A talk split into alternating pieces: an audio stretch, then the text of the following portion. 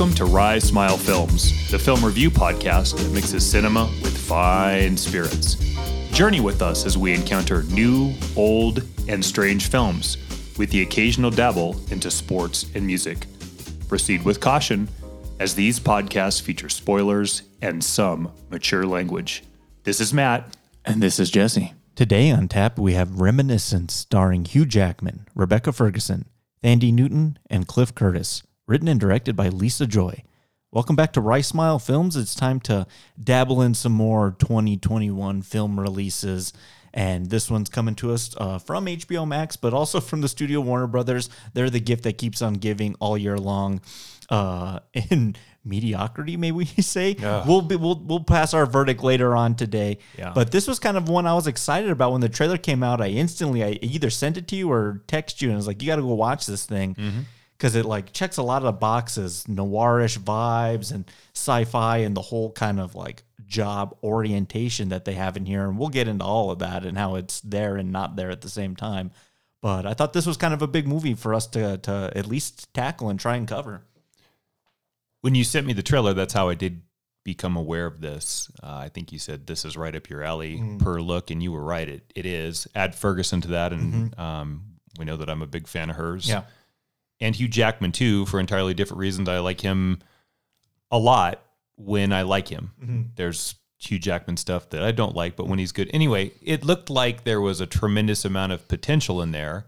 Add to it, maybe this is the hail mary that's caught in the end zone, and film noir is rescued. Yeah, maybe. Maybe, Yeah. We'll decide at the end. yeah, we will.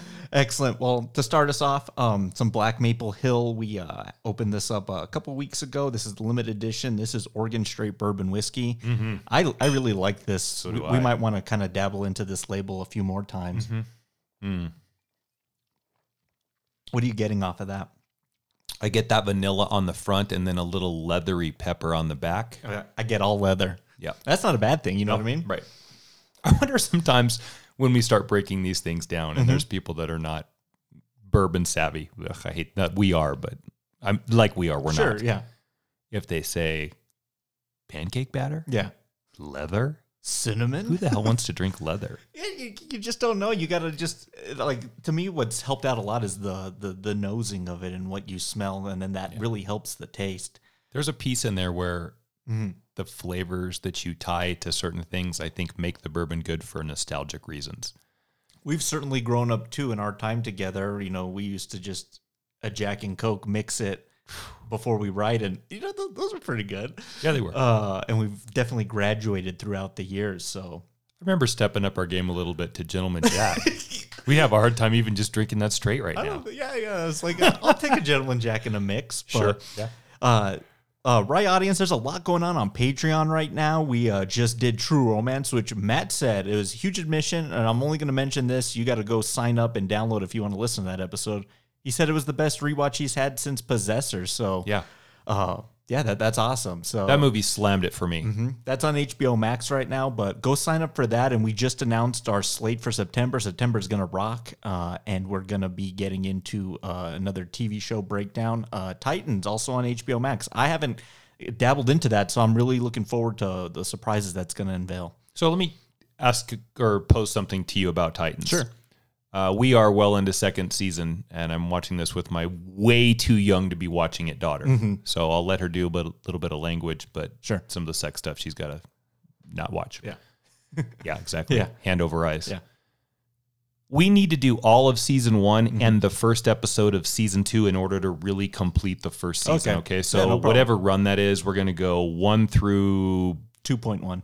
two point. Yeah, well said. There you go. Okay. Um, I hadn't thought we just finished season one Okay. this week, but we got to finish up with episode one of season two to really complete. It's Okay. a, in the that I can't wait to talk to you about this. Okay. I'm gonna rewatch the whole thing again. Okay.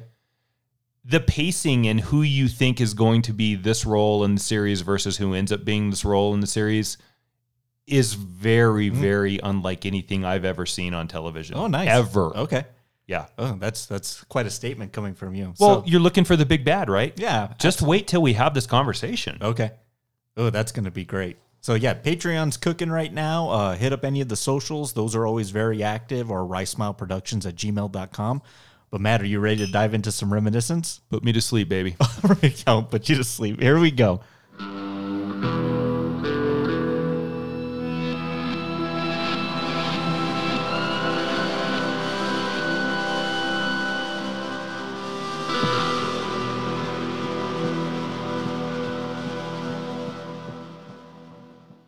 Alrighty, so you mentioned it already. Reminiscence stars one Mr. Hugh Jackman, and we've done one of his films before, Prisoners, on here. Uh, so um, I think we're fans of the guy. I think we like when he shows up. He's a very welcome presence. I certainly like that he was in this uh, at, uh, at times. I could at least put my focus on something. Um, but uh, top three favorite Hugh Jackman films. So not roles because you know whatever X Men movie that I'm sure you're gonna put on your list possibly could be one of eight times he's played the character. So Yeah. uh, top three. Let's do number three first. Roles. Yeah. It has to be Wolverine. Oh, I meant movies. Yeah. Okay. Yeah. I can do either or. Yeah. Go ahead. Movies. Number three for me is Days of Future Past. Mm. Uh, it took him for me a little while, and I mean a very short little while, to get that character figured out. Mm-hmm. But it's such an iconic look with him as it. He is perfectly cast, and when he was originally found, he essentially was an Australian Broadway performer Mm-hmm. that was able to play one of the most testosterone induced crazy characters ever in that first X-Men film. He wasn't even the guy that was picked. No. he was a replacement. right. Yeah. Dougray Scott had Whoops. uh, reshoots on Mission Impossible 2. Whoops. It wouldn't have worked with him though. No, Th- No way. sometimes it works out for the best, doesn't Mm-hmm. it?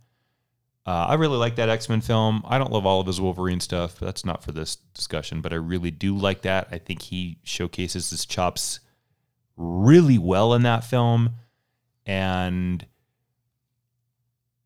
this keeps coming up, right? Mm-hmm. And it's how do you not upstage the other people that you're on screen with, especially when you are looking like most of the heroes in a superhero film do. But he doesn't really do that Yeah. except when it's him by himself and the focus is supposed to be on him, Mm-hmm. and then we're okay with it. So there you go. That's my number three. What's your number three? Good choice. I really, I really like that one. Uh, number three for me, I, I mentioned it a second ago. We covered it. It's Prisoners. Uh, what an interesting turn for him to take. You know, we're used to kind of seeing him a little bit on the nicer side, or Wolverine kind of walks the line. Uh, but seeing him in that film, and th- it's the moment too when he's hammering the sink and he's like looking for ant. It's just so brutal. And I was like, I've never seen this Hugh Jackman before, but I'm kind of digging it. Uh, the journey he goes through, and I won't go into too much. Uh, go download that episode if you want to uh, hear hear our take on it. But he's incredible in that. So that's my number three. Good choice. Yeah. Number two. Greatest Showman. Excellent. How about shocking? yeah, Huh? there you go. I'm naming a musical. With Rebecca Ferguson. You just took the words right out of my mouth. yeah. Uh, they have terrific chemistry in that movie. They should not be together. He's essentially having an affair. Mm-hmm. Um, for all of the things that I hated, that I will never want to watch again in Les Miserables and that version Oh, yeah. of Goodness. musical. Yeah, no way. This didn't do any of those things. P.T. Barnum is a really interesting character cover. He does him very well. And I think, as strange as this sounds, and I don't know much about musicals, so pardon me from saying this, Yeah. but what I, the little bit that I do know, his vocal stylings are such that it really does work well with what I think that character should be. Mm-hmm. And he plays so well off Efron and Ferguson Yeah. that that's my number two. Excellent choice. That's actually a musical that when it's on, I'll rewatch that over and over. In looking for this, uh, just kind of looking at his filmography on Wikipedia, there was a kind of an anecdote there next to Greatest Showman. It said it's the most downloaded film in the United Kingdom of all time. Wow. Yeah, that's pretty impressive. So can I throw out another thing about that movie? That's not him, but that has my favorite show tune song ever in it. That Ferguson song, which actually isn't her. So the story on that is really interesting too. So Ferguson, um, God, what the hell's name? You know, I'm talking about that really haunting. Um, I'll look up the name here in just a minute. Bit that she sings initially was her. Yeah. She couldn't quite deliver it. Okay. So they actually got one of the contestants on American Idol at the time to cover that song for her. Interesting. So Ferguson can actually sing a little bit, but uh, it's not her in that. That's not her her voice. Although she can't sing, they wanted something a little bit more robust. It's so funny you bring up that because something I rewatched during this last week was "Singing in the Rain," and the whole, there's a whole plot point element in there of Debbie Reynolds having to sing over the person who can't sing in the talkie musical number. So Yep. excellent, great choice. Thanks. Number two for me, I have to pick a, a Logan Wolverine role. Uh, the one I'm going to pick is actually X2. Interesting kind of thing. So when that film came out, uh, a couple months prior to that, I had uh, bought. Uh, they did some kind of crazy like deep, uh, double dip uh, cash grab DVD release called X Men 1.5, and it was the first film with like more features and an inside look at the second one that was coming out in five months. So I bought that, and I I always remember it because it had the trailer and some interviews with the cast and crew, and they talked to Jackman, and I'll never forget what he said. That he says the fans always came up to me and they're like, "When are we going to see Wolverine like cut loose?" Like he kind of does in the first one, but like not really. And and he says you get it in this one, and boy do you. And I really like the interactions between him and William Stryker, Brian Cox, and that, and Frankenstein and Frankenstein's monster essentially. Yeah. But it, that's really Jackman taking the reins of that entire franchise in film too. Like it's like his vehicle with kind of everyone else chasing him. Real, really good. That's it's one of my favorite of all the the X Men ones. But he's particularly good in that because it, it's like his like coming out party. Well said. Yeah. That was just outside my list and could have been on it if we had asked me another time. Uh, that song is Never Enough. That's Yeah. the song from Showman, and it's Loren Allred. okay, excellent. Check it out, everybody. That's a good listen. It's our number ones. You already said it. It's Prisoners. That's his best movie for me. good- That's his best role. Good choice. Uh, It's difficult sometimes, isn't it, to separate great performance from great film, and sometimes that's maybe why each of them are called such. mm-hmm.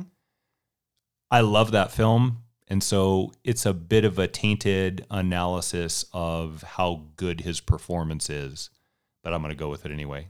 It's a rock solid performance.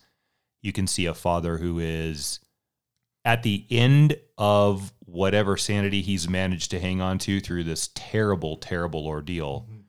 And the question is, what would you go to? Mm-hmm. And we get some real hard answers. How far would you take it? And then all the mysteries left with his character at film's end too. So Yep. Go watch Prisoners, everybody. If you haven't seen it, what are you doing? And download that show. Yeah. That was a good episode. Yeah, Doggone go. it. You have homework this weekend, everybody. Prisoners, and then listen to the show after My- this one. My number one, it's his role as Robert Angier. the film is The Prestige. Yeah. Uh, th- that's one, you know, when we, we've talked about Nolan a lot and done uh, uh, some of his films. That one, every time I watch it, it kind of goes up the rankings and like how I kind of look at it. And I was like, that's a pretty good movie in there. And he plays opposite Christian Bale really well. But again, an, another kind of pondering question how far are you willing to go to best your opponent or to be the man on top? And he goes to the ends of the, to fucking Nick Tesla mm-hmm. to find a way to be the ultimate supreme magician. And I just love the wits that him and him play when Christian Bale's trick, his turn, is so simple, and what he has to go to is science. Like, there's so many questions in that film, but he's really good in it, and that's my favorite uh, movie that that I've seen him in. That'd be a fun breakdown on the show, wouldn't it, to do that movie? It would be, And I don't know what kind of a magic cask we could build because I don't want to do now you can see me. But we might oh, God no, we could do a Nicolas Cage film and that could be the disappearance of any role in Hollywood that mattered too. That could be one of them. we could find a way to rule the prestige because it's him, Michael Caine, of course, uh, Scarlett Johansson, Yeah. Andy Serkis, Bowie's Tesla. Yeah. That's an interesting film. So that's my number one. Great choice. Yeah. Love it. have to revisit some of these too, and just it'd be fun to check out the Greatest Showman again, and and just kind of you know go back and, and check some of those out. Even go back and watch Prisoners. How about we jump in and go watch Reminiscence? So buckle up, everybody. It's time for our review breakdown of Reminiscence. You're going on a journey. A journey through memory. Your destination, the place and time you've been before. To reach it, all you have to do is follow my voice. It's Summer, 13 years ago. You're in the fields behind your father's house.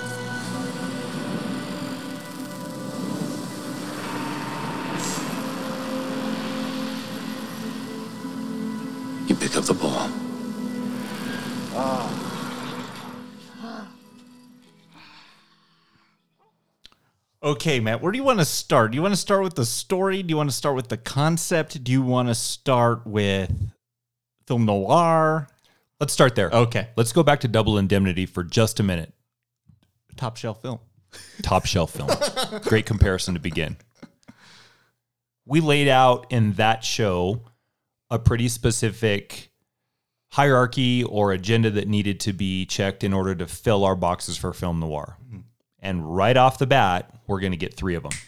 Right off the bat. Okay, so among other things in that were these three essential moments voiceover or narration. Now we get it in that moment as he's talking, but that also is preceded by as we over black get some narrative elements from him over and over and over in this. We do that's present, yeah. Number one. Mm-hmm. Number two, most, if not all of the scenes are at night or in very darkly lit or heavy shadowed areas. Eh, kind of. Okay. Number 3 characters who seem to have, and especially characters by that I would mean the protagonist, who has a compromised moral scale. Uh, might I say feet of clay? I wouldn't say clay in this because they would turn to mud because everything's wet. So I won't say that. But we get those three things right off the bat. Even when the scenes are, I'm going to say slightly illuminated, and that I'm speaking a bit metaphorically here. And when I say we're illuminated, what I mean by that is there is still a foreboding tinge or darkness through them. Mm-hmm. Okay, so you get a dark film, Their morals. narration Yeah, their morals, yeah, Yeah. are all over the place. morally deprived characters, dark setting, and narration. The only thing we're missing is what? I'll give you a hint. It's FF. Yeah, the femme fatale. Oh, Yeah. Enter Rebecca Ferguson coming shortly. So let's go. We are in the middle of film noir. Boom. Mm-hmm. We both expected that from the trailer. Yes. Absolutely. And then when set in like science fiction land, Mm-hmm. you kind of get the neo noir vibe, which is, you know, very Blade Runner Mm-hmm. like. Uh, even Fight Club has elements of that. I would argue Inception a little bit. Oh, absolutely. Yeah, me too. So, yeah, we're playing with uh, a genre and then a sub sub genre Mm. that I'm really fond of myself. Mm-hmm. You know, Blade Runner is one of my favorite films of all time. So, when you couple that and then let's enter in the the element that I thought was gonna super really work for me in this film, which is the invention, the the hook, so to speak, uh, the total recall element. Uh, so let's kind of explain that a, a little bit reminiscence i don't even know if it, this is it given a name? I, I, I, I can't remember but it's essentially like putting like these probes on these people. Mm-hmm. They get in like a submersion like deprivation tank and they're able to go back and access and play out their or live their memories.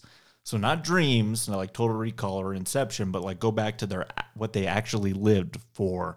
Clues to live out memories. And in that opening scene it's this guy that just kind of wants to play with his dog like play a game of fetch so you can see how simple it could be or how complex it could be and i like that we like that invention that you know has endless possibilities what i wish this film would have done a lot more is in the corporate side of it like mm-hmm. the whole money piece of people that are constantly coming back to relive the loved one that passed or the pet that died. And we kind of don't get that. Once Rebecca Ferguson enters, like the film goes that way. Yeah. And I wish we had kind of toyed a little bit with, you know, the cost, the monetary cost, the greed element, uh, because it could have made these characters a little bit more morally compromised as well. The monetization of nostalgia that you're talking about is a mm-hmm. great. So there, that's the way to say it monetization of nostalgia. yeah, that's a great motto for a corporation that's evil, right? They would kill. They would kill. How many people would want to go back to the 80s to go watch Star Wars in the theater? And we've seen that a little bit. Like you mentioned, Recall. Clearly, Recall works with that. Um, there's an element, although it's not memories, it's dreams and Inception. What I like about it is it because Recall and Inception have infinite possibilities on how you can bend the world to your will. Yeah. This has a set finite boundaries of what's happened and and th- and then we're out of the time travel thing too. Yep. We can't alter the memories of the past. We can only go back and experience and take it take from it what we will. I love all of that. It's so mm-hmm. clean and mm-hmm. neat for me. Mm-hmm. Yeah. But at the end of the day, I think it falls flat in this movie. There needs to be, I think, when you put yourself into this machine or this apparatus, a larger problem or whether it be biological or cerebral toll that it takes upon you. Now, they do address that a little bit when essentially you let the person run too hot through the memory, it can essentially melt their brain. We get some of that. But for the guy that just shows up and wants to relive playing fetch with his dog, we do get that Jackman and Thandie Newton, right, have created a business that essentially monetizes Her na- what people have lost. Their name's Watts. Uh, yeah, yeah. So these two basically spend their days allowing people to come back and pay whatever amount so that they can play catch with fe- uh, play you know fetch with spot or remember this is where things get interesting where I might have left something or recount an encounter with a lover. And I think that there is an infinite number of possibilities that that can go. And this is what was maddening to me. Why in the world, to your opening scene Yeah. With this apparatus, that is a key component to this movie, do you start with the guy playing fetch? Like, let's slam that thing out of the park. Yeah.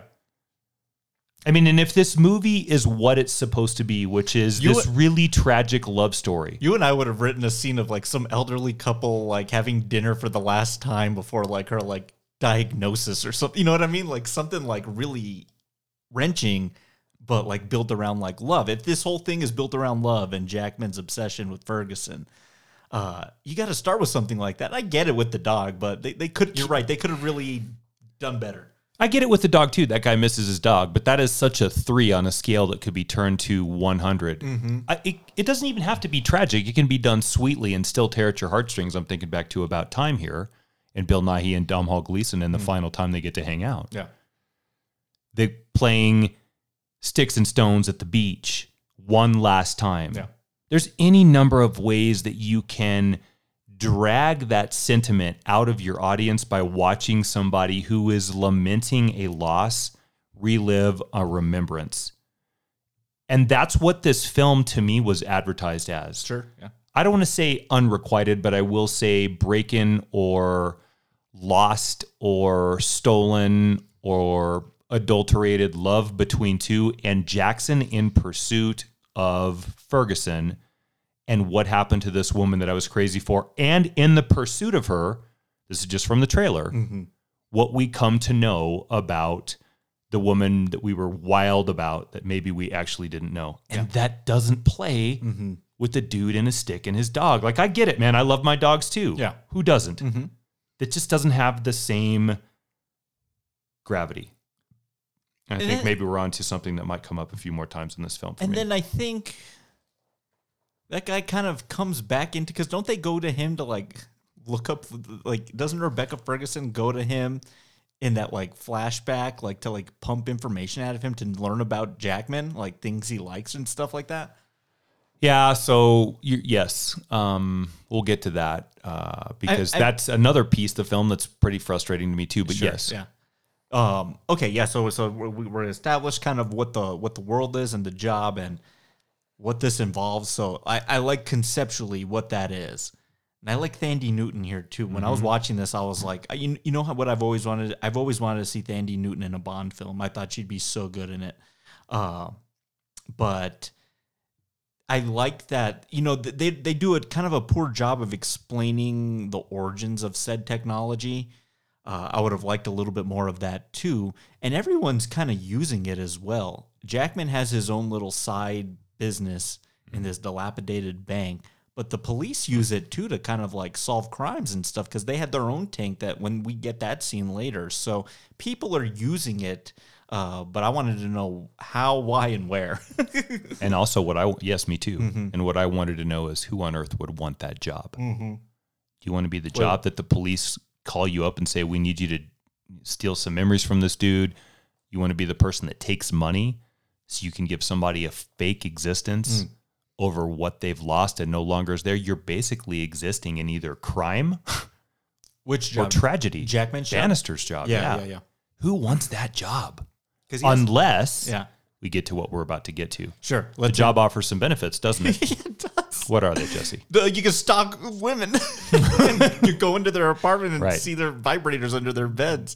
Is that what that was? Or I really didn't know. Is that, what that really was? yeah. It was. And uh, he, he Good job, Mae. What, what did he What did he say when he says, "I saw your uh, back massager under the thing," and I was like, and she was like, Rice smiles to him, like, "Okay, like you're just checking me out."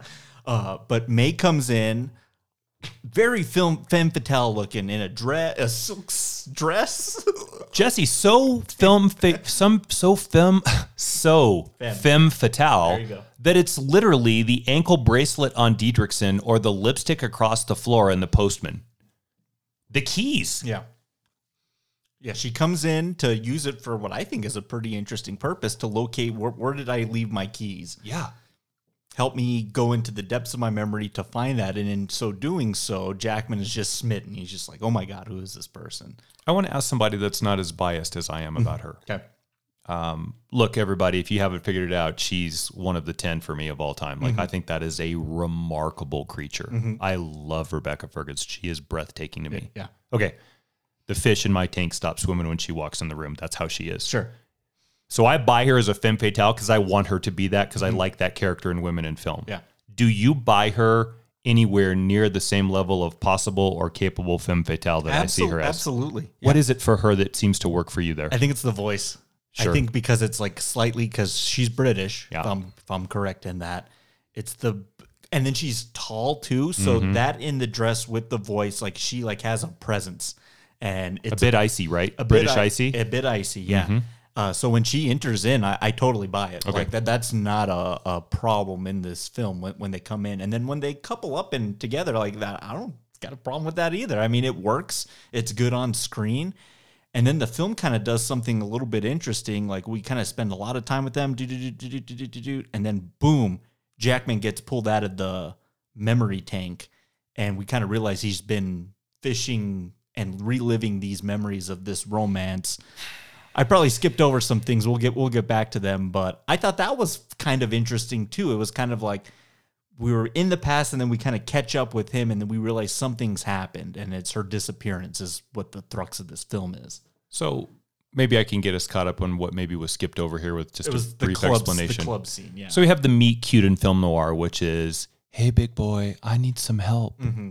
And in this case, it is, hey, Hugh Jackman, hey, Bannister, I need some help. I lost my keys. So that allows him, Bannister, access to her memories over what happened over the course of the day in the pursuit of these keys that she has lost. Now, here's what's interesting about this memory idea for me. This works Okay. not to anything on the film, but there were some possibilities in here. When we go into someone's subconscious, whether it's for theft mm-hmm. or voyeur, whatever it might be, mm-hmm. the time element there needs to be represented by some time element here in this existence that you and I know, and they do that really well in mm-hmm. Inception Yeah. that is completely forgotten in this film. What I'm curious is can I go in and in a three minute session where we're trying to figure out where over the course of this day I have left my keys, mm-hmm. which might be hours of memories, what does that look like in time as I'm underwater asleep in your apparatus? Yeah, they don't explain that at all. this is troubling because you start to lose track of where one thing begins and where th- one thing ends. Mm-hmm. Okay, I'm just stating that. But what the essential pitch from Mae Yeah. to Bannister is is I need you to help me find my keys, and that allows him to see the vibrator under mm-hmm. the bed. Mm-hmm. Her and her fabulous Baker Boys Michelle Pfeiffer slinky dress. God bless her. Yeah. What she sings, and we come to realize that she is an entertainer and capable in lots of different versions of entertainment. Yeah. Now, I want to ask you a question because I didn't see this Okay. in any of these appearances where we see her in her memory singing prior to losing the keys on that day, Mm-hmm. do we see her with Sir John, the drug dealer? Yeah, not not in this one. Not yet. Not yet. I'm making sure. yeah, Okay. because I think she's already she's kicked that prior to this. okay. So that's what I thought too. This is mm-hmm. probably what has happened in the last 24 hours. Saint John. So I say Sir John? Yeah. Same thing. Sir Duke. Yeah. Ooh, yeah. Let's go there. Yeah, let's do Dun, that. Dun, dun, dun. All right. Yeah. You need a little jazz. I love that song so, So much. So do I. Yes. yeah. There's some horns in that, if I'm not mistaken. A lot of horns. Amen. Why I like it. to that, Yep. Stevie. God bless you. Mm-hmm. All right. This is where I start to get a little bit fuzzy and I start to struggle. Okay. If she's just lost the keys today, Yeah. then how did she get there? And did, and secondarily, was she just singing prior to arriving, or was this from last night? We're, it's starting to become murky to me on where the loss began and where their travel to this place starts. Yeah, I think she did come from work. I think that's why she's dressed like that. So that there's that question there. I think she did lose the keys early, but and then we kind of find out that, that that's also, that's also bullshit. It too. is, right. So, um, but this is all prior to like her revelations and stuff. So Jackson Jackman's only living in those memories, and then the memories that they make together. And then that's not really told to us how long they are together before her inevitable disappearance. A month, two months, We're about maybe a year? I don't know. Yeah, yeah. 16, 17 minutes in. And we're beating this up a little bit, but I have to say, and I stopped it because it's at the 33 minute mark when he is commissioned, he being Bannister and and uh, Watts, by the police. by the police to look into this mine. So the first Okay, 33 that's minutes. instantly when I start getting confused. okay, right? Yeah.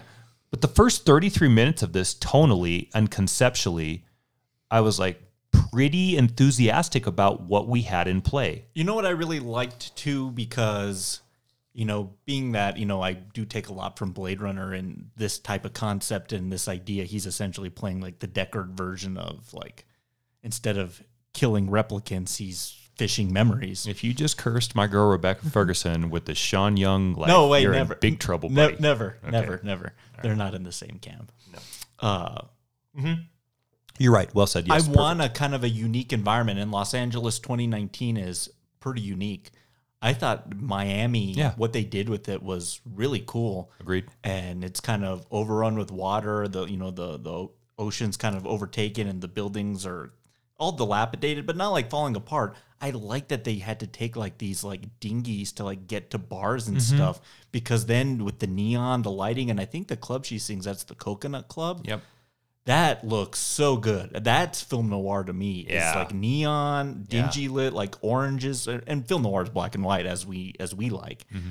But that worked for me. I thought the world and the the environment like helped. It's the quest and the way we get there is where this is all just gonna fall apart by the seams.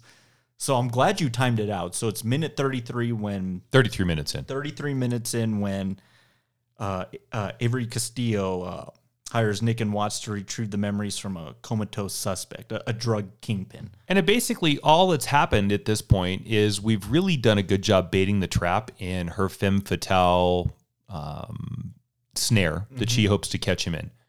He helps her find her keys.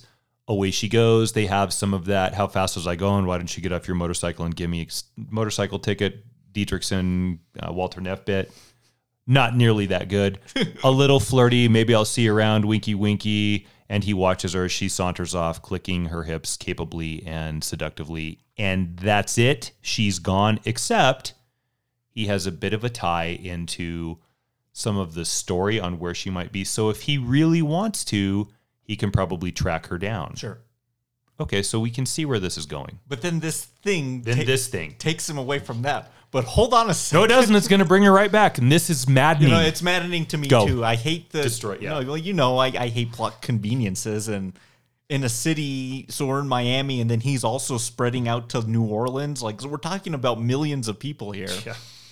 That this one case that the police want him to investigate is uh, look into St. John, uh, and the, this drug guy, and we learn about Cliff Curtis's character uh, Boothe. Boothe. Yeah, I was That's the first on the show. I remembered the name and you didn't. I was gonna say I was gonna say Bo.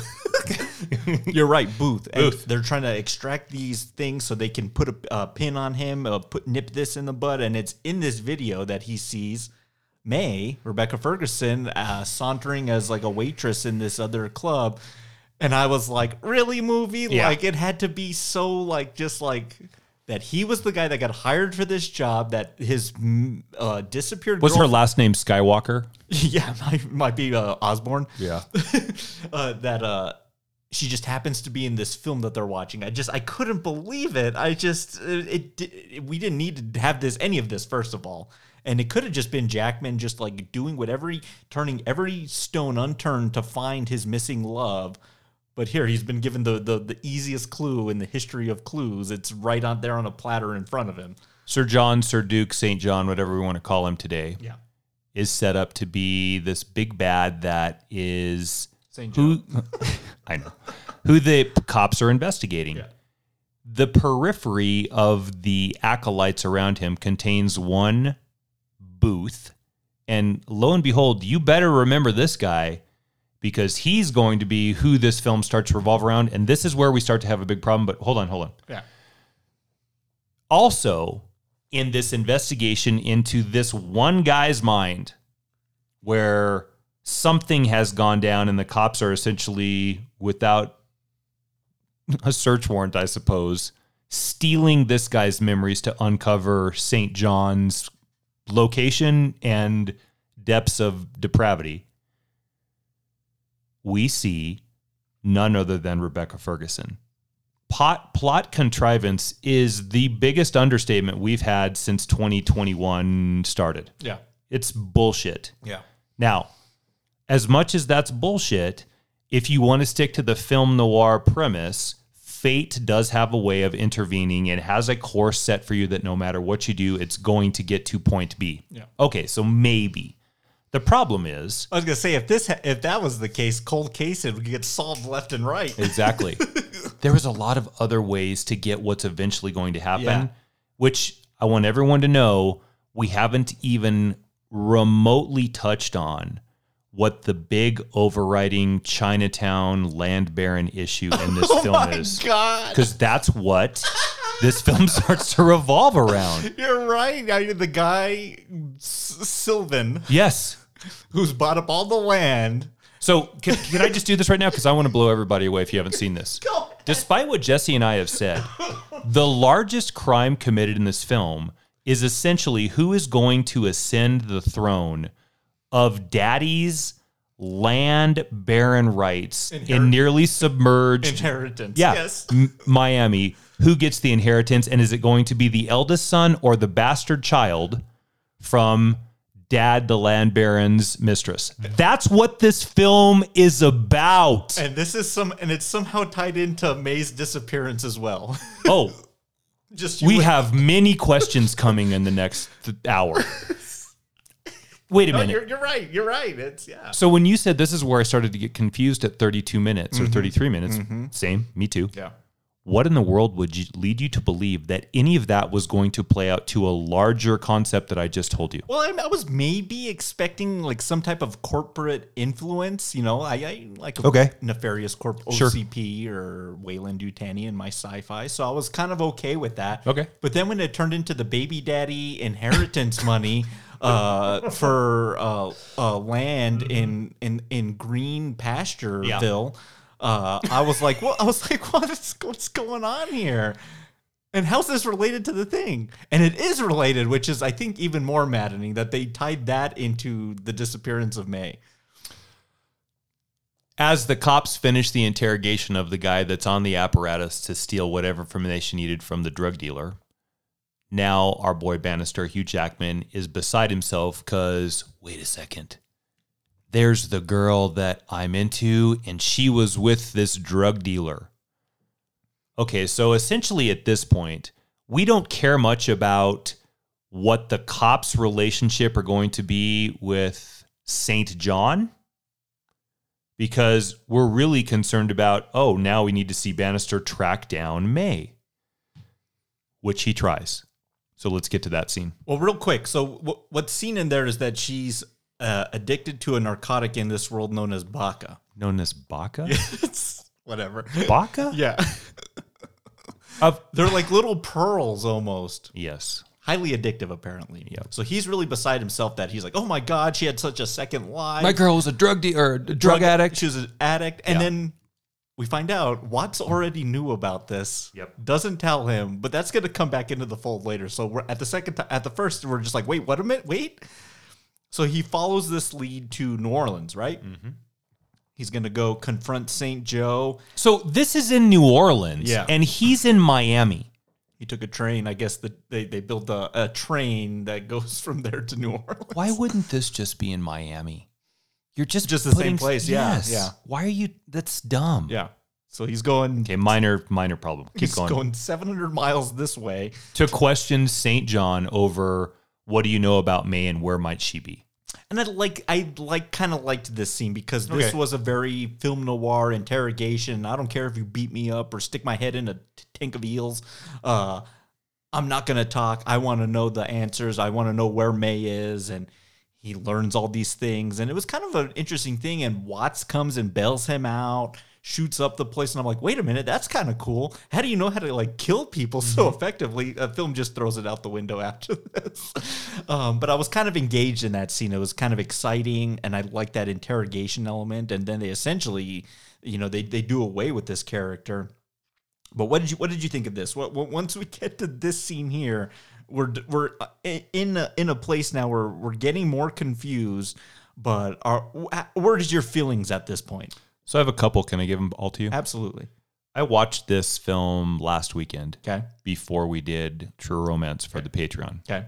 It was really interesting to me to compare the two because they share some con- some similar concepts. And this is the Gary Oldman scene in True Romance when I'm going to go right, Oh, it's the right the wrongs for my woman. That's exactly the scene. If you compare the two, Drexel Spivey. Yeah. the Drexel Spivey scene is far superior to this. Here's where things also get really interesting, and it's a bit of a miss. So that scene, this scene isn't bad. Like I'm not, I'm not saying, oh, this is a disaster moment in the film. That's coming later for me. Matt, that's buckle up. It's coming later, people. That scene in True Romance is better than this whole movie. Right. Which gets to the second thing. You know what else is better in True Romance than this whole film? The romance. Yep. Yep. Because Christian Slater and Arquette, which are mostly just average looking people compared to these two beautiful people. Though, and I'm not like they Christian Slater has a way about him, and so does Arquette. Yeah. Um, Don't get me wrong. Their chemistry is far superior to either of the possibilities that Jackman has. One is Mae, as forementioned, and the other one is Watts. We clearly see that Watts is jealous of Mae. You can play it off from Mae's, I'm sorry, from Watts's perspective long enough as I'm looking out for my partner because she's coming into our business and she's going to wreck this, and this is how I put food on the table. So you can't go down this road. But we find out she doesn't even get paid very well either. So then that gets to the second thing, which is she must really have something for Bannister. that's interesting because I didn't pick up on that, but I can I can see it now, and that's intriguing to me. Who doesn't like a little love triangle in their film noir? Yeah. The good woman and the bad woman. The bad woman's always going to win and she's going to take you down. Yeah. Okay, nope. Instead, what we get is a shootout, and we almost get Hugh Jackman drowning as he's almost being bitten with electric eels, which I couldn't help but think. Would that have that much effect on him? Because isn't he pretty much under electric shock and water all of the time anyway when he's in the apparatus? Yeah, you're, So- you're shocking your brain. I sort of thought, yeah, maybe that's not that big a deal, but I get that he might drown. He is saved by Watts, who capably comes in and destroys everybody, except for Mm-hmm. Periphery, acolyte in the background, Cliff Curtis, Mm-hmm. this dude named Boothe. This guy is really important. Cliff Curtis is a little Claude Rainsy. I mean, he show, he shows up. We did. He was in Training Day Grindhouse, right? way back when, and he just kind of shows up in just random roles in films, and he's usually pretty good. Oh, he is in. He is the gangster in Training Day. You're right. yeah, at the house. Yeah. Oh, snap! Right. Mm-hmm. Oh, good. Good catch. Um, he was also in 10,000 BC, which is a piece of shit. Uh, Isn't he in Planet Terror too? no, that's uh, th- that's that's uh, all right. yeah, that's someone else. But he's That's he- Claude Rains. Yeah, yeah, that's literally it's Claude Rains' reanimated corpse. Uh, so th- we get a nice kind of battle, gun battle thing.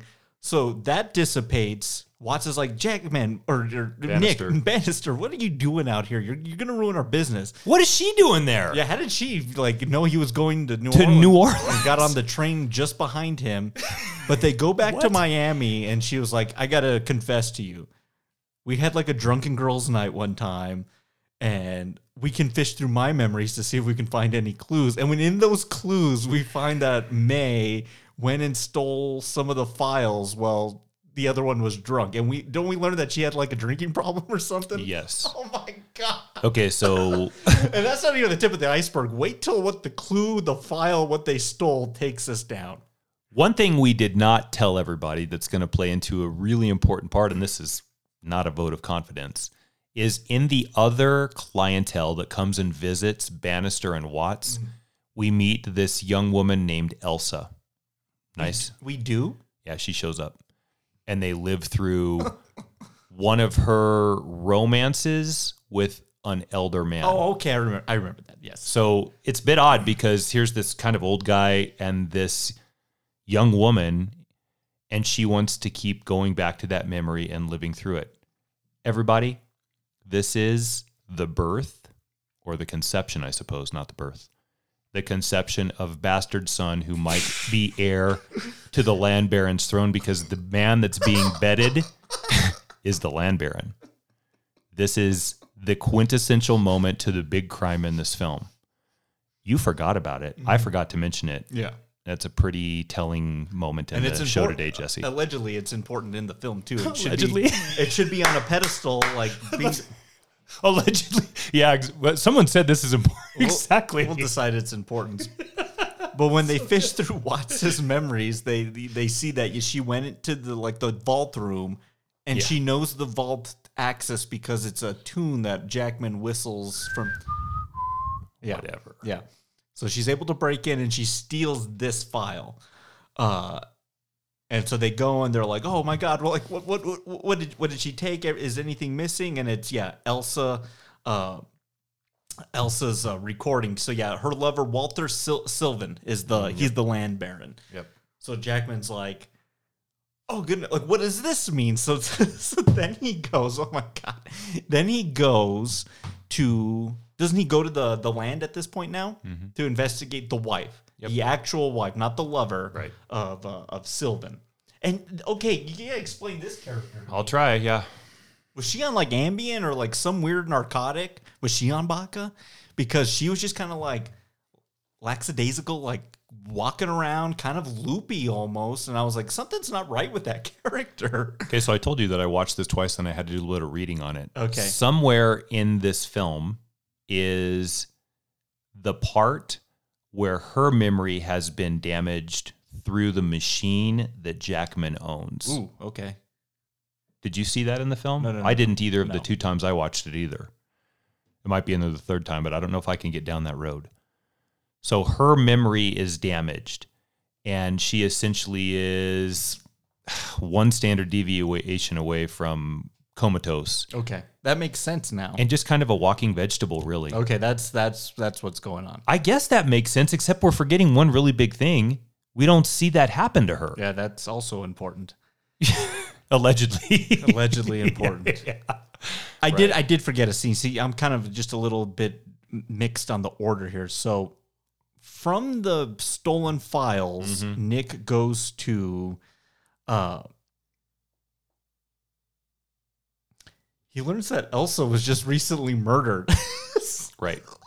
so he goes to Elsa is the mistress. the mistress, yeah. So he goes there and then we find out about the son Yeah. and what happened to the son. He's been kidnapped. And yeah,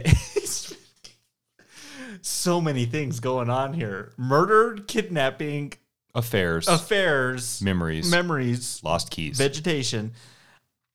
And in between, after that, he learns those. He's like, oh my God, like this just keeps getting deeper and deeper. And as the audience, you're like, I don't think I can be any more confused than I am right now. He's attacked by Boothe. So let's streamline this. Let's make this really easy for everybody. Okay, go ahead. Some okay, and there. This is the earlier I said there's a big, big, big problem in this film. This is that big problem. Okay. Uh, despite the other ones, this is the biggest one. Somewhere in the story that has unfolded on the screen before our eyes, we neglected to let anyone know how the eldest legitimate heir to the land baron throne hired Boothe to kill Elsa and kill his illegitimate little brother for fear that illegitimate little brother or Elsa would steal his inheritance. That is nowhere in this movie. We never get it. That's why I read. This is exactly why I read. Yeah. Nowhere is it ever told where older brother hires, this doesn't make sense, the drug lord's muscle? Because, you know, on Craigslist, they just take out ads. Do you need some evil shit done? Because when I'm not a drug lord's muscle, I have a few hours to kill people. And wasn't he like an ex police officer? Yes. a- oh, and That got burned? let's make him a dir- uh, he. Of course, he's a dirty cop because it's film noir. Yeah. So the dirty cop who is now taken on the mantle of protecting Saint John is hired by the legitimate son of what's his name? Sylvan. What the hell's his name? The land baron guy. Walter Sylvan. Yeah. Walter Sylvan. Mm-hmm. Walter Sylvan's eldest legitimate son has hired Boothe, the dirty cop who was working as the muscle for the drug lord, to kidnap, I assume, and kill his little brother and little brother's baby mama. yes. What? Yeah. Did you forget 30 pages of the script? And somehow Boothe is like, well, I'm going to use Mae as the thing that's going to bring it all together to get Jackman to investigate this in the first place. Well, I haven't investigated anything at all. So he keep, so Boothe keeps Mae in a good supply of baca yeah. so that she will do his bidding. And the bidding is you need now to infiltrate Jackman and Watts's Bannister and Watts's business. And while you're in there, this is the inception part. I need you to steal the files that show the conception of illegitimate Sylvan son. What? That way people don't know about it? Right. Okay. But okay, that second part, I guess I buy. The big problem is when does the son that's legitimate get to know Boothe? And there's such an easy out, Jesse. You know what you have to do?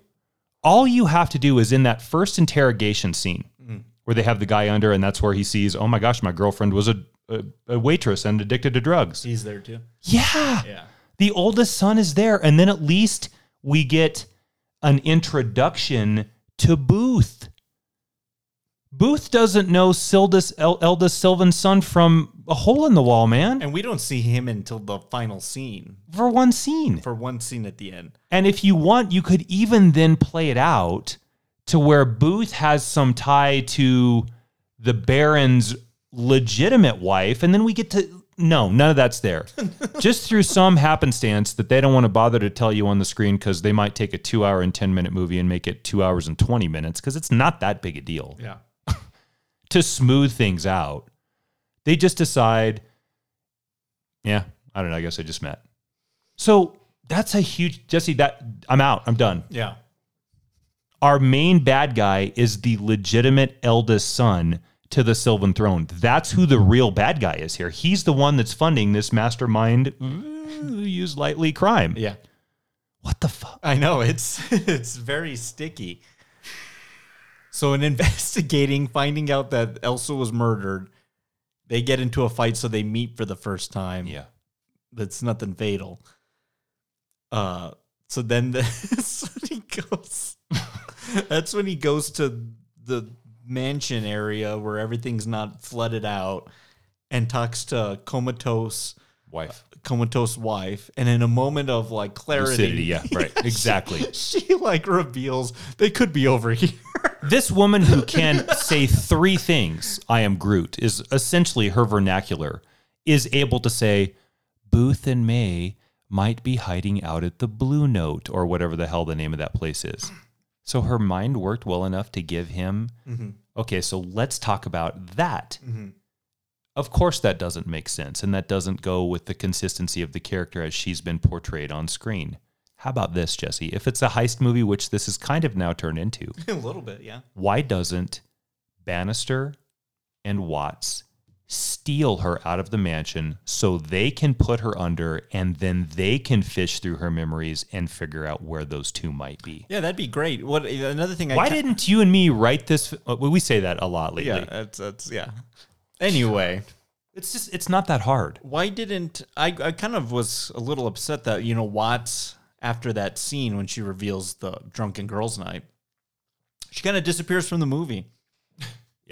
Yeah. And I was like, they, they, they were working pretty good together, and they just kind of do away with that. And so, whatever love triangle you were hoping for is never there. He fires her. Yeah. That's right. Her her reward for saving his life is that Bannister fires her and says, "You deserve better than what I can give you here." She comes back when she's like 80 years old. Ay, ay, ay. Uh, what do you think about? Okay, so now we have the clue. She really does come back when she's 80 years old. Everybody, Jesse's not kidding. Like, you really do get a scene where she comes back. Sorry, go ahead. the clue of where they might be hiding. Cliff and uh, Nick get into a crazy bout of fisticuffs. What do you think of this? This was fairly exciting. Cool choreography. The fight was good. Yeah, this works. This fight's an, an entertaining moment. Although, do, although I do have a problem when you do a long tracking shot in a hallway and a character's grasping a hammer. I think of nothing but Old Boy. So Yeah. uh, but it, it, it was exciting. They're on the roof and like you know, they're, I, he was like smashing his head into like the the bulbs on like the neon sign. Uh, that was I was like, ooh, painful. So what that culminates into is you know him drowning out uh Boothe kind of with the piano, but then Jackman gets drowned out and then has like a memory thing, which eh, that doesn't matter. What matters is he injects Boothe with like a knockout thing to put him into the the tank. That way he can fish through the memories to get the missing pieces of information. This could also be an opportunity to show the scene that you saying is missing as well. Yeah. Him meeting eldest son. Right.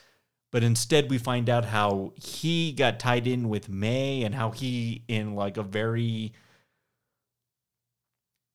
looked like David Dunn in the trench coat walking Yeah, right. around Oh, wow. Miami Yeah. saunters up to like Mae's door and was like, "Hey, I know you." And she's like, "I don't know you. Like, get out of here, you vagrant, you urchin." And no, and then he reveals himself, and he's all melted and burnt, and we find out why in a, in a little bit. But then we find out like the push and pull, the baca addiction into give the give and play, quid per quo. Like, you're, I'll give you this, but I need you to do this for me. Somewhere in this stealing of Boothe's memories, we also come to realize that Mae has kidnapped the youngest son. So when that youngest son was missing, Mae was the one who kidnapped him. Now you might think initially that that was the plan with Boothe to have her kidnap him so that they can kill the youngest son. Now Mae's not going to kill the youngest son because that would just make this film entirely too dark. Yeah, when does I'm, I'm, I'm looking where that happens actually? Like time wise, Yeah. it's about one forty-five ish. Oh, oh no, the, the the order of of it. Well, this is this is all when they are stealing the memories out of Boothe when they when he's under and in the machine. This is when they're getting that from him. We start to see that Mae never really loved Bannister, and the whole thing was just a ruse to be able to get the whistle code to open the safe so that they could steal Elsa's files of memories, therefore destroying the proof that there is an illegitimate heir to the Sylvan throne. Now, the biggest problem still remaining is the illegitimate heir is walking around on Earth on two feet. Yeah.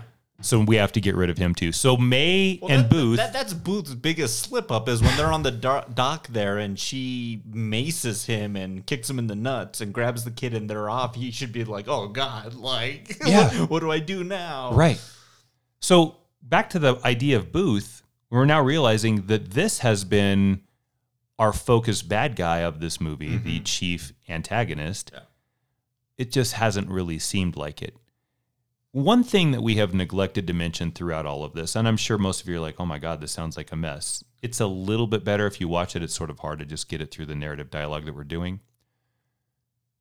The movie is cut with intermittent flashback scenes that are trying to build the chemistry between the Jackman character Bannister and Mae, the Ferguson character. Most of that works. Here's the thing watched it twice now. Yeah. Those scenes of them together at a happier time when they were in love, and mostly they weren't in love a lot, but then she finally ended up falling for him, and the good woman or the bad woman went good, and blah, blah, blah Yeah. there needs to be a couple of clues in there that might cue him, not in a Keyser Söze in the office Chaz Palminteri reveal moment, but where he starts to recall her memories and say, "Oh, this and this and this song." Like he puts the pieces together that maybe he's been played. Mm-hmm. And that also would have worked really well, Jesse, because that plays up the tragedy of this man who is head over heels for this woman and maybe she never gave a damn. So let's get to the big turning point in the film, like the the crisis moment in the film. Okay. As Boothe is under in the machine, Yeah. one of the conversations that Mae has with Boothe is a bit out of place. And it's talking about how much she truly cared about Boothe and this dialogue dump. It's done better than a dialogue dump, but it's a dialogue dump that is actually the message that she's left in Boothe's memories for Bannister when he recovers Boothe's memories. Yeah. He'll have the message from Mae that lets him know, I really did love you.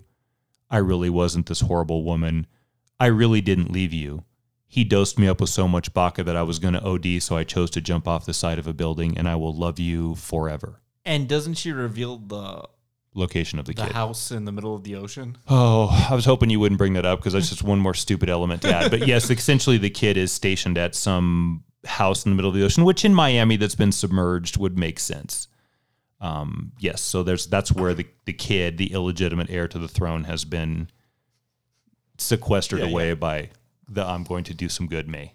I guess I kind of liked the reveal. I mean, the backstabbing, because a femme fatale would do that. She would have like a quick one on you at the last second. Exactly. And then the Sam Spade of it all will just realize, oh God, I've been played for a fool this entire time. And he kind of has that moment. And we get to see Jackman kind of like act out a little bit where he's just like, oh, you did this to me. He's like, I'm going to make you remember your worst day. And it's like, he like plays like on like the frequency to like an 11 the day he was like singed and burnt to a crisp. Yeah, so Boothe's payment for all of the things he's done wrong to Mae and to Bannister mm-hmm. is Bannister puts him under and just forces that brain melting moment in the memories to go over and over, just traps him in his own memory forever, living this hellish day. Kills him, right? Yeah. Yeah. Which then makes him a murderer.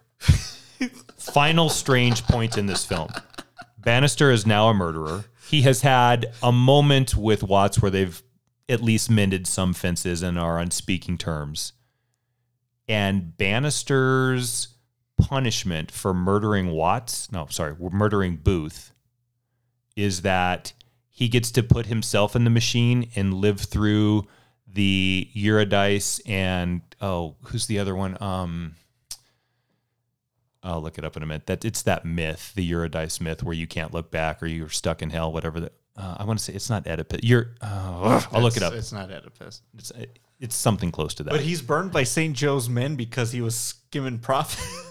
So yeah, so Boothe is burned by St. John's men because he was skimming profits. Okay, that's here's okay, so- but Bannister's still a murderer. Yeah. and I guess the cops are allowing him to put himself under and live for the rest of his days in one of the pleasant memories with Mae, where they're holding hands and oh, at the end, yeah. telling a story about this Greek myth that I can't remember right now. I'm gonna look it up while it's making me mad. Go ahead. So we're kind of wrapping things up here. So are we okay? Yeah.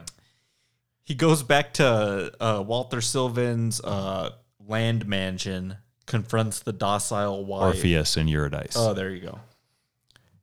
Confronts the docile wife, and then that's when we see the son, and that's when he kind of reveals he's always like, he's like, you're the legitimate heir, but you're not the legitimate heir, or you're not the only one. You're gonna have to split it with your half brother. What? Yeah.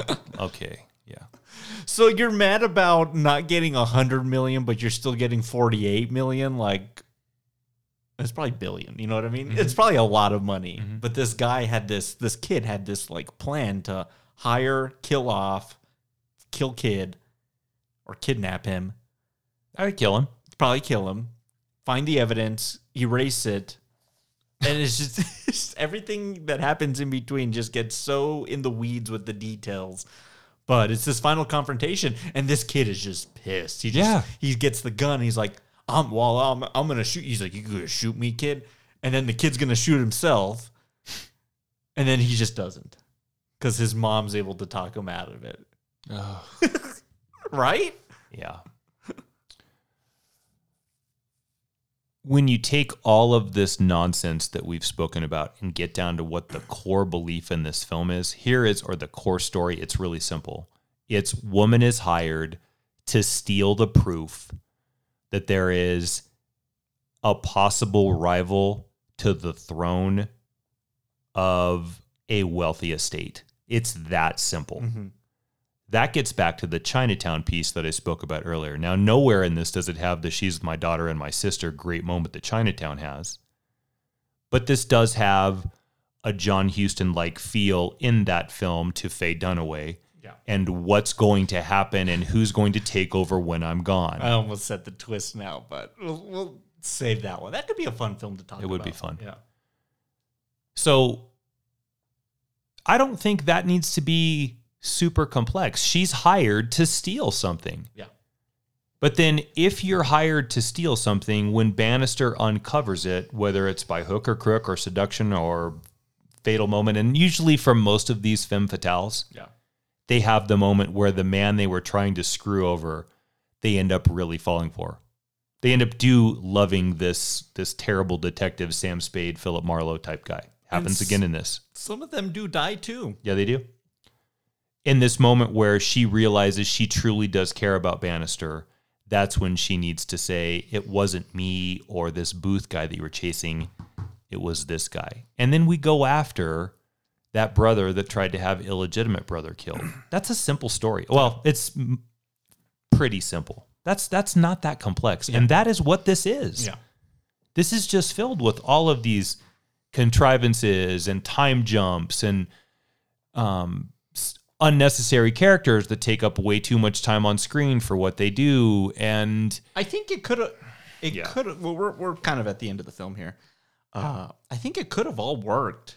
It's just that the chase for Rebecca Ferguson wasn't as interesting as it could have been. Yeah. The land baron son plot wasn't as interesting as that could have been, and then together it's just average or below average.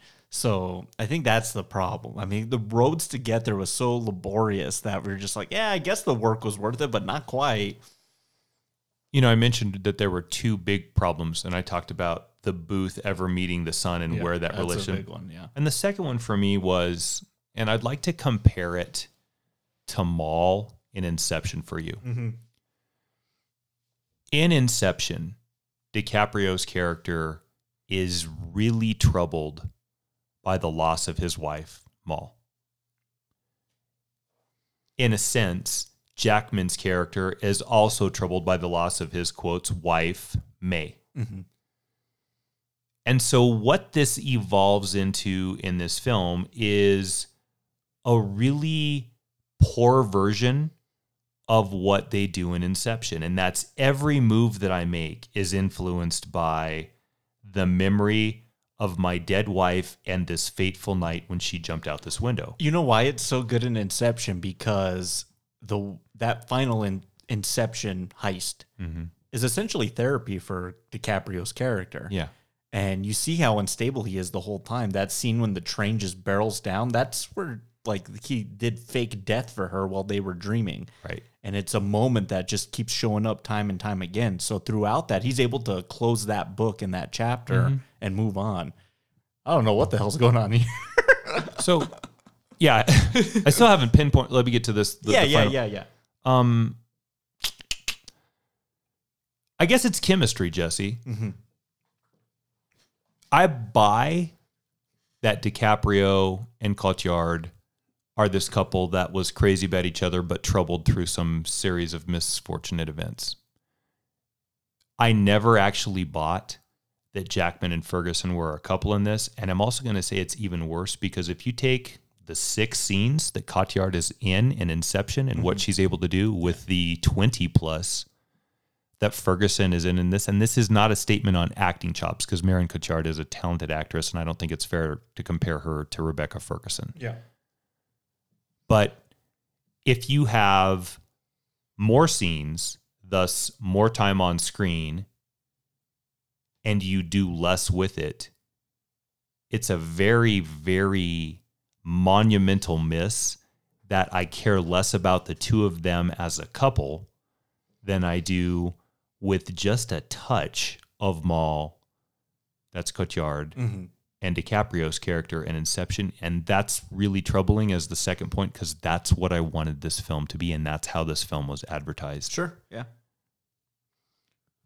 It's HBO Max just dumping it off, continuing their year of 2021. I have a question that I've been dying all week to ask you. Okay, yeah. If it wasn't for streaming and releasing immediately, tell me the month that Reminiscence in any normal non-COVID theater year would this film be released in? January. I say j- late Or January, early February. February. Yeah. Right? It's that it's the serenity of it all. It is. This is. We don't really have anything else this week, and this has a couple of names in it, so let's put it out. and people might go see it Yeah. because of that. Did you know that this film only was ten million dollars to make? Oh wow. Super cheap, and as of today, when I looked, it hadn't surpassed the ten million dollar mark yet. You see, and So it's hard to say it's a huge miss because it wasn't a huge budget. And it's hard to see too because HBO they don't really disclose like Right. what the profit share is for their films and their streaming subscribers. So There's been some. Um, before, let's do one quick thing about this, and we'll come back to finishing the film because there was two pretty interesting moments that happened in the last couple weeks about the streaming thing that I think sort of piggybacks on the conversation we had some months ago. okay, Did what Patty Jenkins said about Wonder Woman eighty four this week? no, what That she was that it was terrible. heartbroken, and if she had anything to do over again, there was no way in the world that she would ever let Warner Brothers, aka streaming service, release that film the way they did. She came out and said, "My movies are done in a way where they are suited for the big screen." First of all, that's not why that's not why that movie's bad. That movie's bad because it's bad. Bad. It The nothing- big screen wouldn't have saved that. no, yeah. Me What, watch- the cheetah swimming would have looked better on the big screen, Jesse? Oh fuck no. Fucking wishing rocks and stuff on the big IMAX format. No, th- that on the TV was already terrible enough. No, that's not why that's bad. It was that was a terrible movie. It was not well put together. So we talked about what was going to happen to the production studios and directors and actors and actresses when this happened, and then we got the Scarlett Johansson bit, right? Yeah.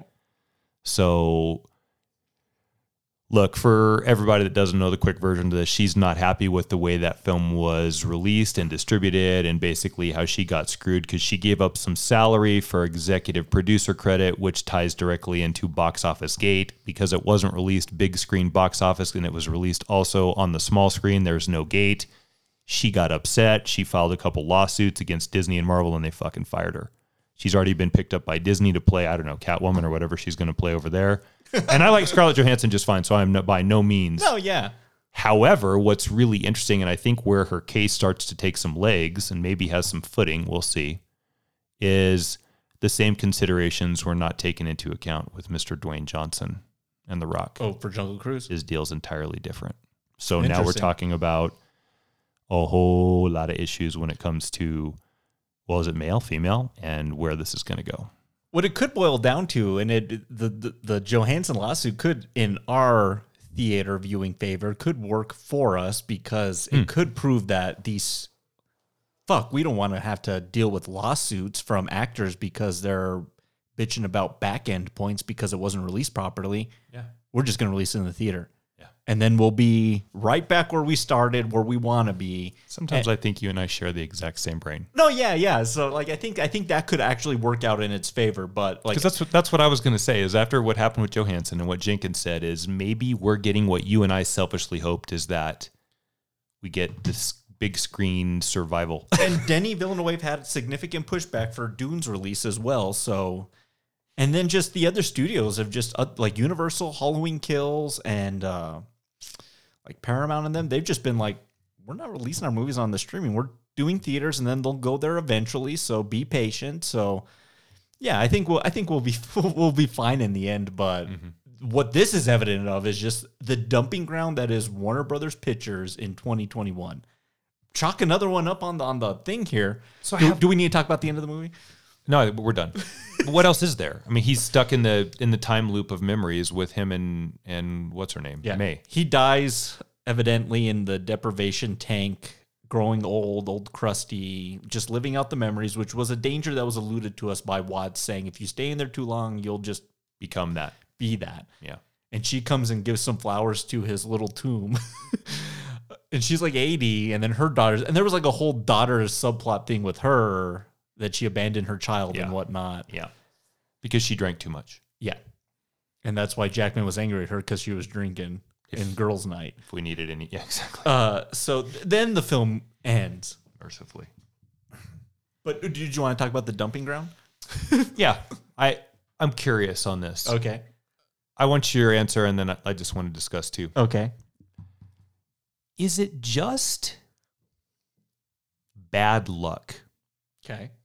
On Warner Brothers or for Warner Brothers that everything that they did this year was just this bad, except maybe for anything that they bumped back to a big screen release, which would be what Dune. because that's the hope. all of their films that they've put out suck, I've been shit. have been shit. We don't even we haven't even talked off mic. We talked about that Jared Leto Denzel Washington Little Things movie that's atrocious and doesn't have an ending. No, right. They just got tired of telling the film.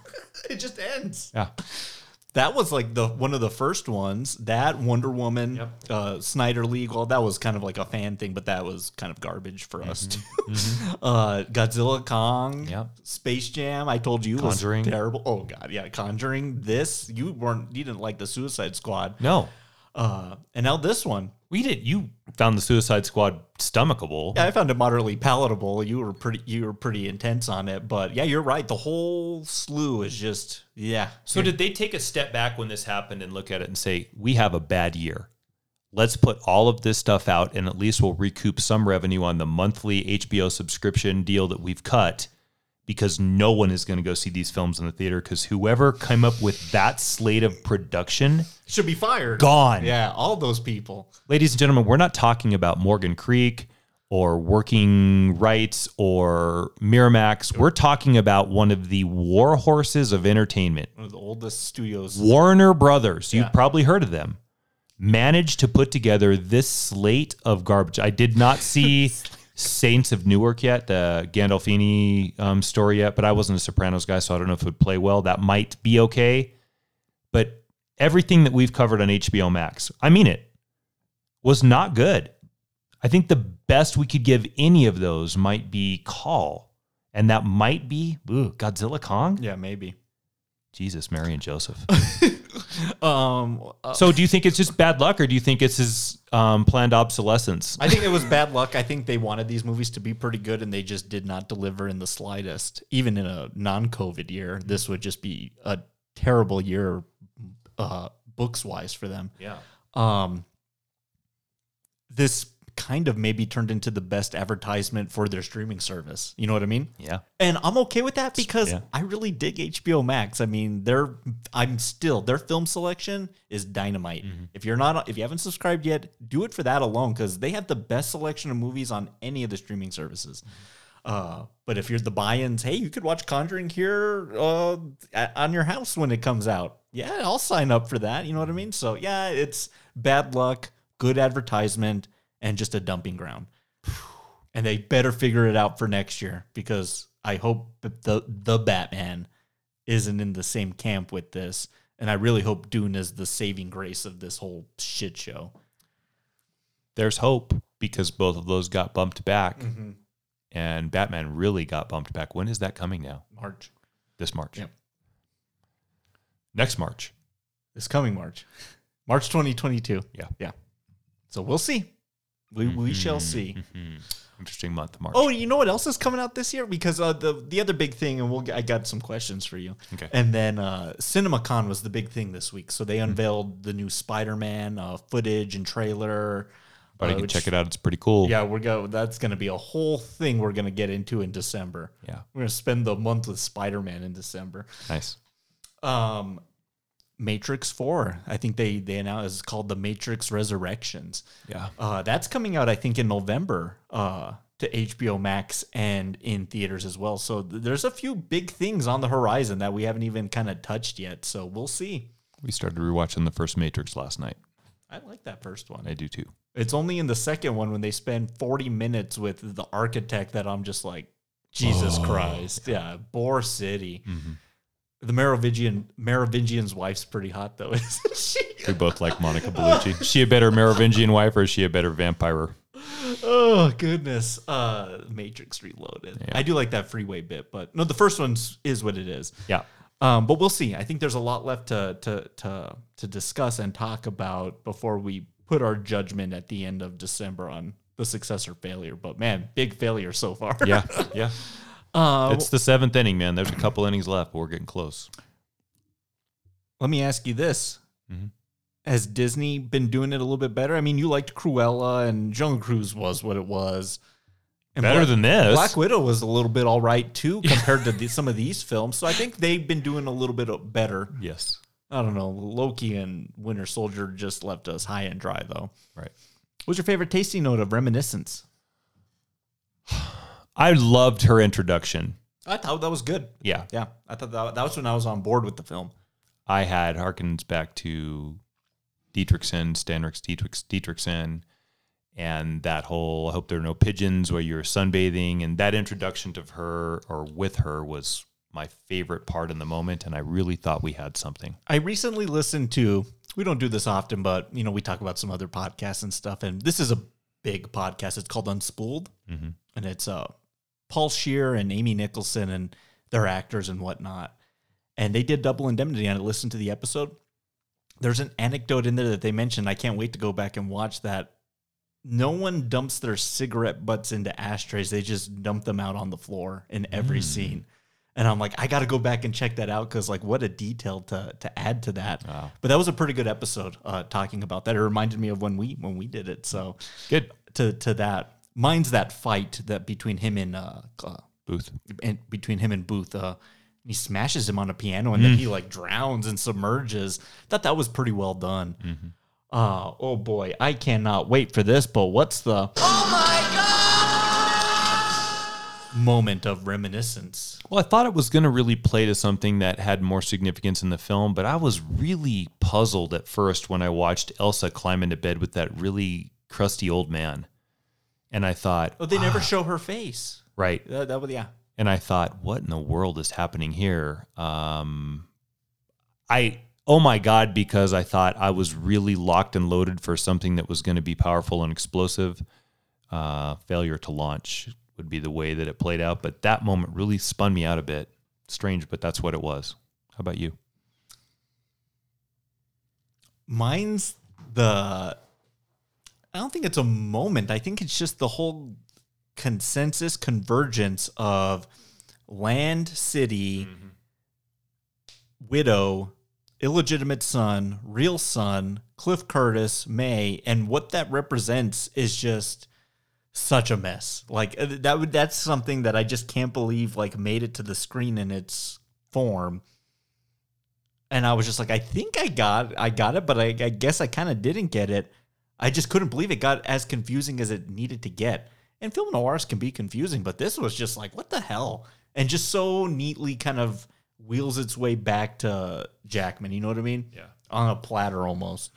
That's mine. Yeah. Who's the master distiller of reminiscence? Oh, gosh. I guess Ferguson. Okay. Um, she was worth watching. Yeah. And Do you wish she was in it more? Because she kind of disappears from the movie too. Yeah, man, I'm dying for that. And they've they've cast it right the last two times, whether it's Hathaway, because I think that is a cool opportunity. Didn't play, but I thought that could have been a cool opportunity to see her play villainous. Oh, that movie didn't play. No. and then now with this, and they both ended up missing. Uh, but uh, I don't, you'll get you'll get her again in Dune. So she's coming. yeah, So I guess I'll go there. It could. I bet you'll take the other one I was thinking about. yeah. I'll Go probably ahead. take Hugh Jackman. Yeah. he's he's, not terrible. No, this movie's not his. This movie is not bad because of him. I don't think it's bad because of acting. It's just bad because of like what the hell's going on here. Right. Uh, but what he's doing, I I, I Yeah. wonder I wonder that sometimes. I wonder as actors when you're given a script by your agent, you read it and you're like, yeah, this sounds pretty good. Like, how much do they even understand? Mm-hmm. And then when, or do they just say, you know what, I'll just do this scene by scene and I'll just give it my all. And you know what I mean? Like, are, is there a point where they don't even know what's going on?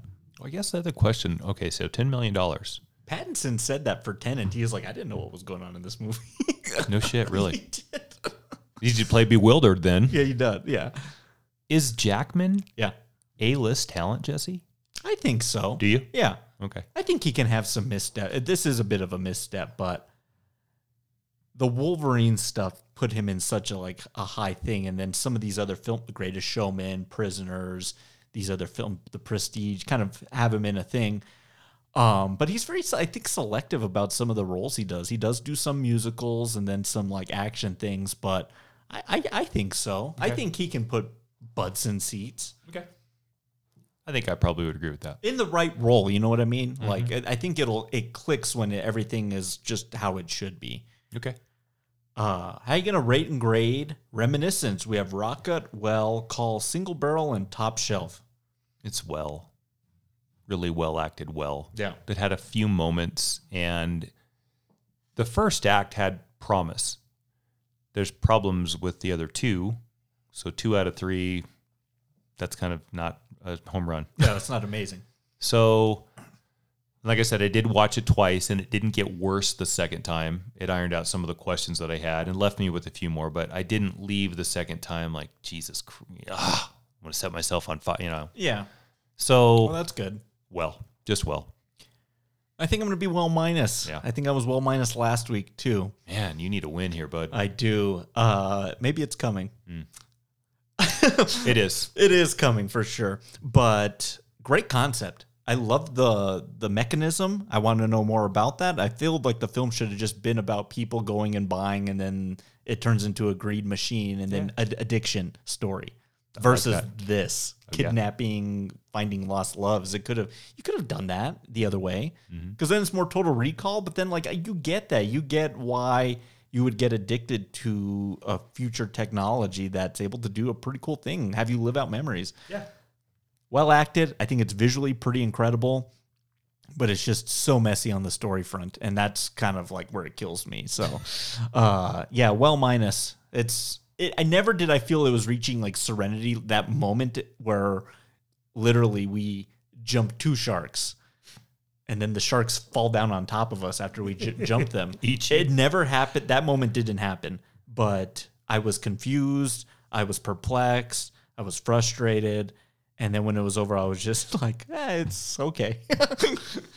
We're gonna talk about it on Saturday, so there's there's that. But I wanted this to be a winner as much as you did. I wanted it to. So Yeah. uh, maybe we're gonna talk about it here in the nightcap. But your film noir, poor soul, is just it's just another blow dealt to someone trying to hand it that genre again. Yeah. Sadly. It's a great segue into the nightcap. All right, let's do it. Let's it. do it.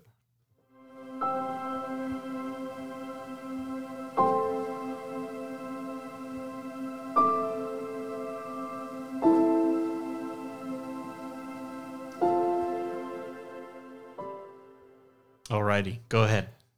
The title of tonight's nightcap is Genre Killers.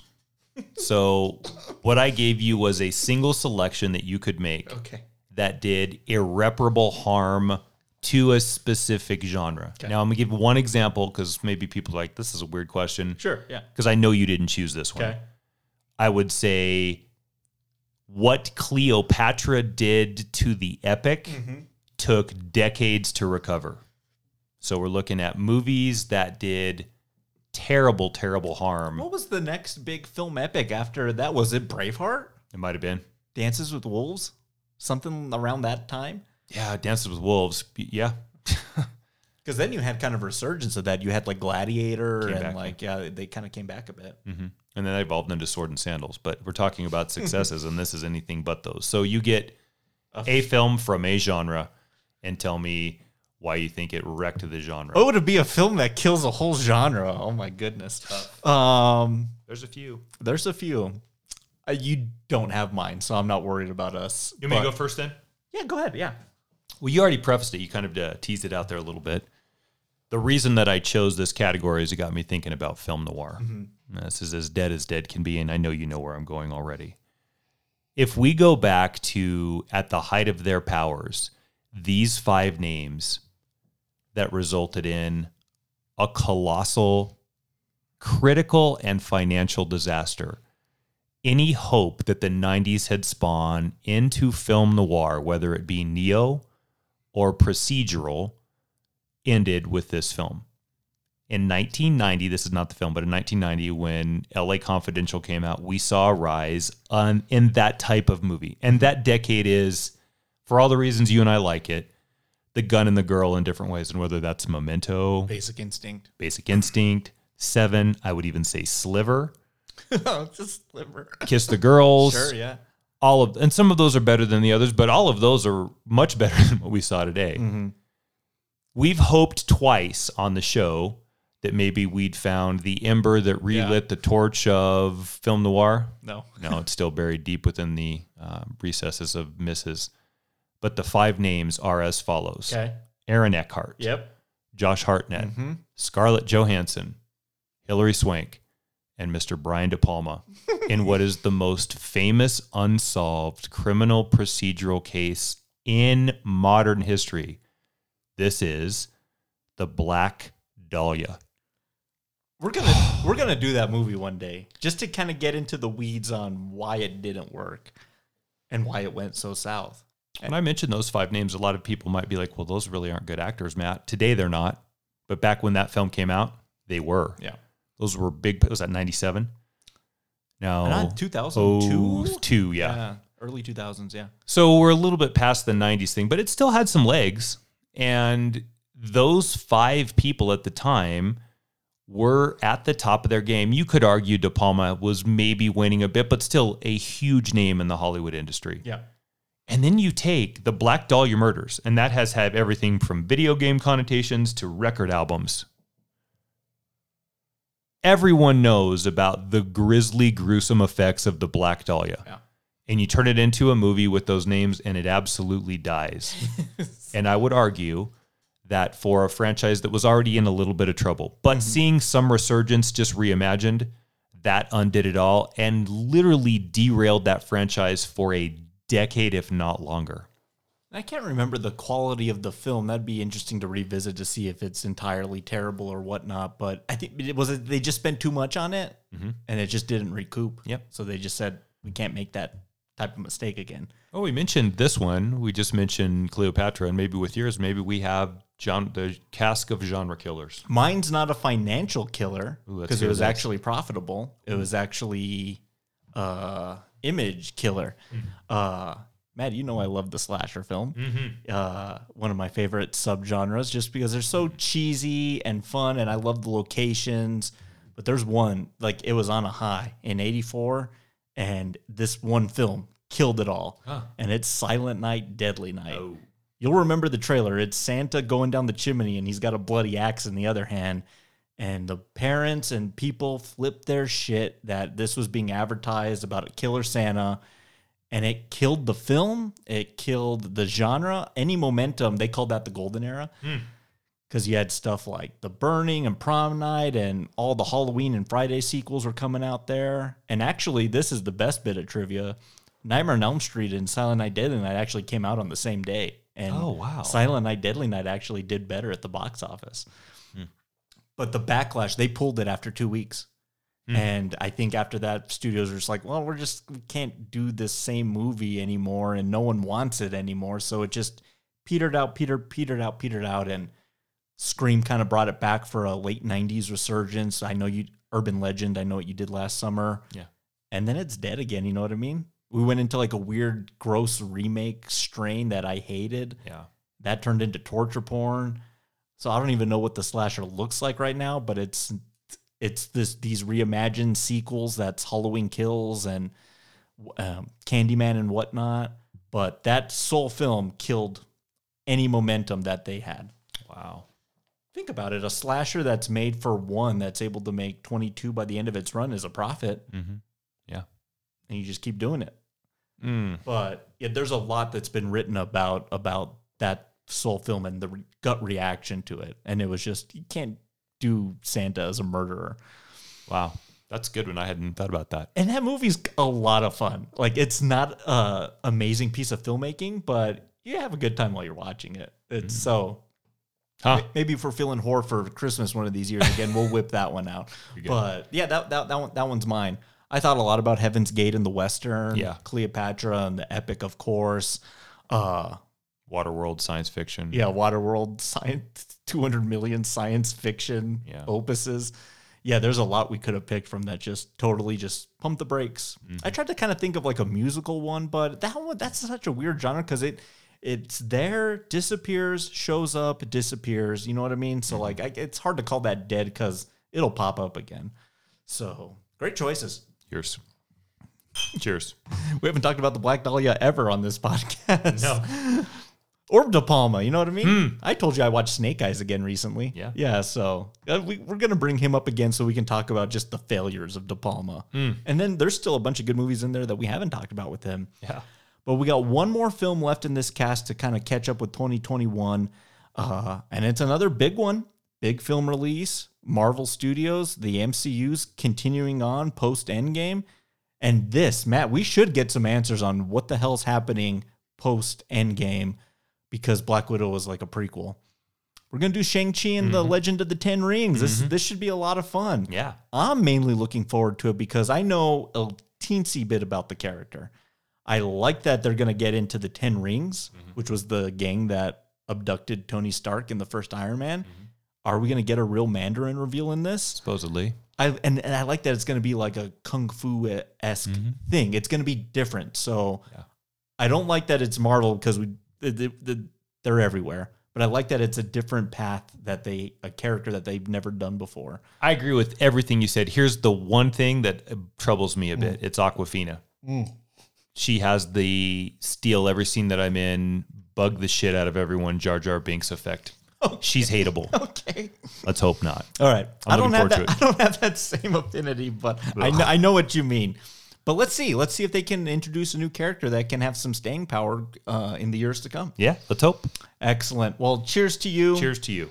Again, hit us up on any of the socials or Rye Smile Productions at gmail.com. But I got to get going. I'm going to go get in my memory deprivation tank, and I'm probably just going to just undo this movie. Oh, rework it in your mind and remember what you thought it was going to be when the trailer came yeah. out. Yeah. Or I'll just rework it and rewrite it so it's not that movie. I can't do any better than that. I'm just going to leave that one alone. Excellent. We'll see you all next week. Have a good week, everybody. We'll see you in the dark. Thank you for listening to Rye Smile Films. For more Rye Smile content, go to patreon.com slash Films for exclusive bonus episodes, plus feature-length watch-along commentaries on your favorite movies, and TV show recap episodes covering the best from the small screen. For Rye Smile Films merchandise, go to teepublic.com. Reminiscence is property of Warner Brothers Pictures, FilmNation Entertainment, Kilter Films, and Michael DeLuca Productions, and no copyright infringement is intended. Until next time, cheers. No such thing as a happy ending. All endings are sad, especially if the story was happy. And tell me a happy story, but end it in the middle.